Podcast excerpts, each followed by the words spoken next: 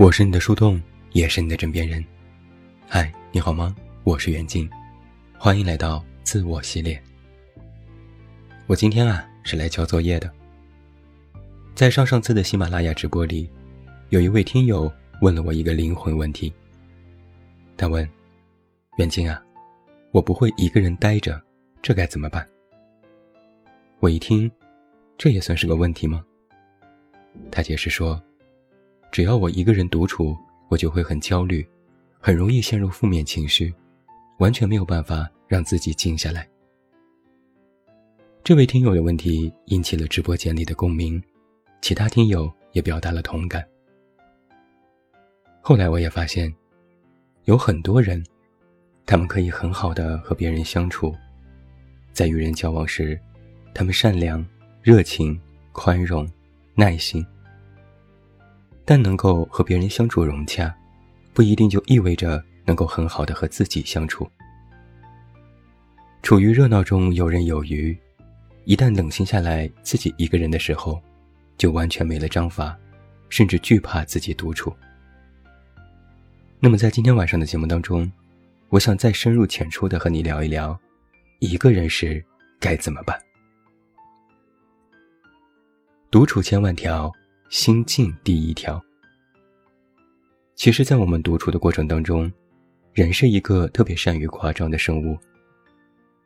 一个人呆着的时候，就特别容易胡思乱想，尤其是善于夸大自己的情绪。你肯定也会有这样的时刻：独处的时候，夜深人静的时候，越是冷清的时候，就越容易想东想西，而且。还特别容易联想。本来想的是今天发生的某件事，觉得意难平。然后想着想着，就会想起很多年之前发生过的一堆事，然后越想越难过。许多人独处时，就管不住自己的脑子，也管不住自己的心。遇到事情就去解决事情，但人往往的习惯是，事情还没有解决。就先让情绪占了上风，翻来覆去去想，但是想也想不出什么重点，就是反复的咀嚼和回味情绪，甚至会自我怀疑和否定。但情绪这个东西吧，是个欺软怕硬的玩意儿，你不想也就罢了，你越想它就越嚣张。等到情绪占了上风，那么就会无法自控，陷入崩溃。如此一来，你就会更加的惧怕独处，觉得只要自己一个人的时候就会难过和悲观。但这其实不是独处的错，而是你在多想。所以，想要很好的和自己相处，第一条的重中之重就是不要胡思乱想。我在很多年前就写过类似观点的文章，今天再次重申，就八个字。别想太多，没什么用。那么在独处的时候，我们最应该做的是什么呢？也很简单，自律。关于自律，我也是写过很多文章了，从各个角度阐述过自律的必要性和重要性。那今天我再补充一点，独处时的自律，最主要体现在一个方面，那就是控制。什么是自律的控制呢？就是你能够及时止损。可能我们从小接受的都是被动教育，在老师和家长的监督之下学习，长大之后又被工作和其他因素约束。被约束的时候，我们可以很好的工作生活，但如果让你一个人待着，没人管了，没人约束了，于是很多人就等于直接放羊了。不仅控制不住情绪，还控制不住行为，控制不住饮食，控制不住作息，反正就是撒野，觉得怎么舒服怎么来。然而，舒服这件事要看怎么去认知。有人认为自律是自我约束，只要一提到管束就会不舒服，觉得不自在，不够自由。但往往，放任自己的行为就意味着放纵。意味着你会拖延，会懒惰，会懈怠，那么就是对自我的一种消耗。实际上，独处时的自律不仅是一种自我约束，更是对自己负责的行为。你要有一个意识是，哪怕一个人也要活得很好。不是有句话是这么说的吗？低质量的社交不如高质量的独处。所谓高质量的独处，实际上就是一种自律。哪怕无人约束，你都可以按部就班的去工作生活，对自己有计划、有安排，并且有执行力。能够在独处的自律之下，一点点的看到自己的进步。坦白说。让自己舒服，完全比不上看到自己进步的感觉。不必谈自律色变，它实际上没有那么多苛刻的条件，只是告诉你，不要放纵，要学会控制。有些人惧怕独处，还有一个非常重要的原因是惧怕孤独。一个人待着的时候，情绪性马由缰。就容易产生一些自怜自艾的想法，然后感觉自己格外的孤独。在那些无人问津的时刻，觉得无人理解、无人陪伴，难免就会感觉形单影只。这些都是人之常情。在孤独感袭来的时候，你首先要做的，不是觉得自己可怜，不是认为孤独是错的，而是应该它其实很平常。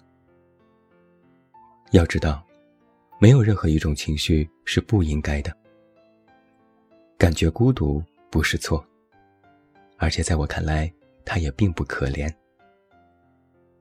处理与自我的关系，最重要的一点是处理与自我情绪的关系，而在这其中，最应该解决的是处理和孤独的关系。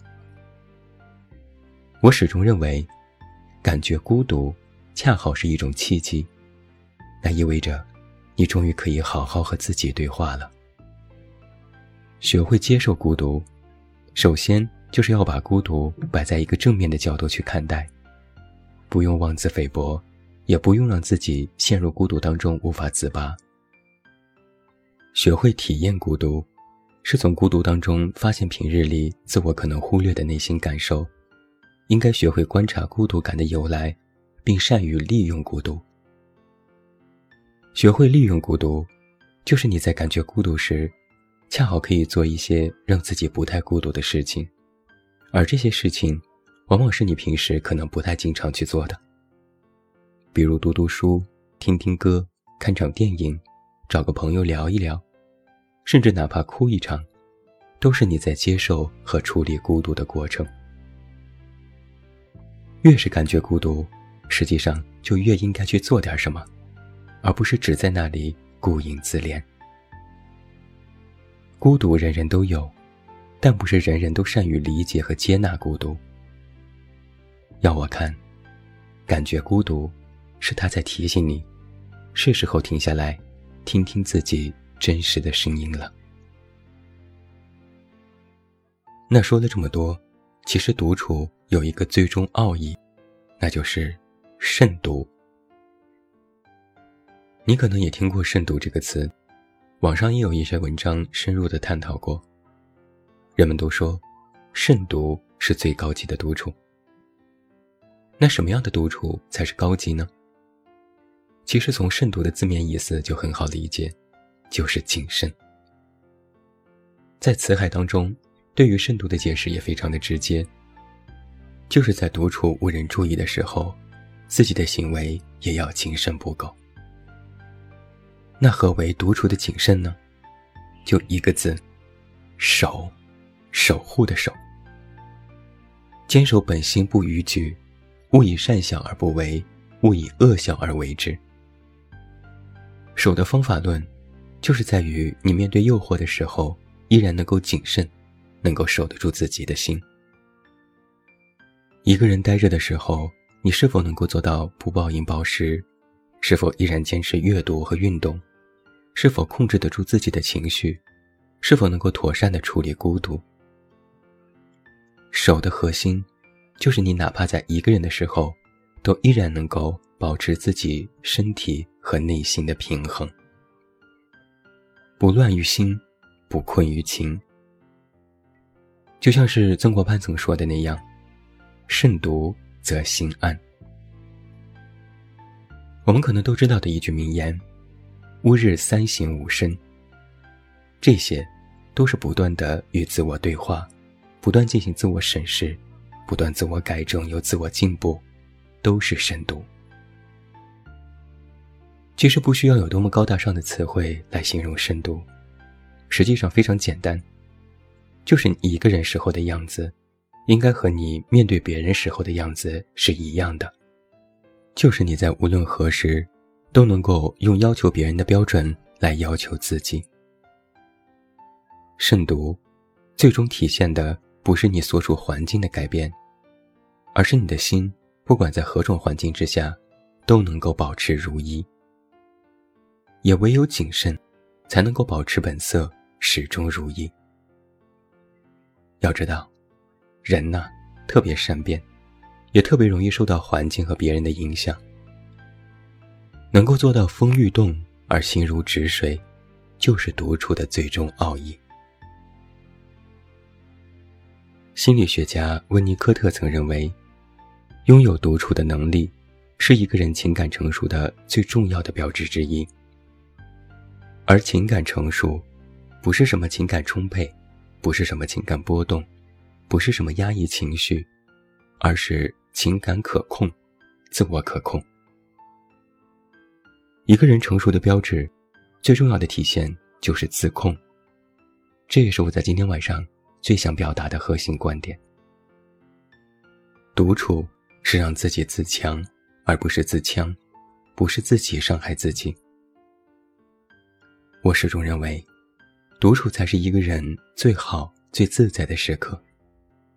宁静、自在，没有爱，没有恨，没有激动，没有烦恼，可依然能够强烈的感受到心脏的跳动，能够强烈的感受到自己的存在，感觉充实。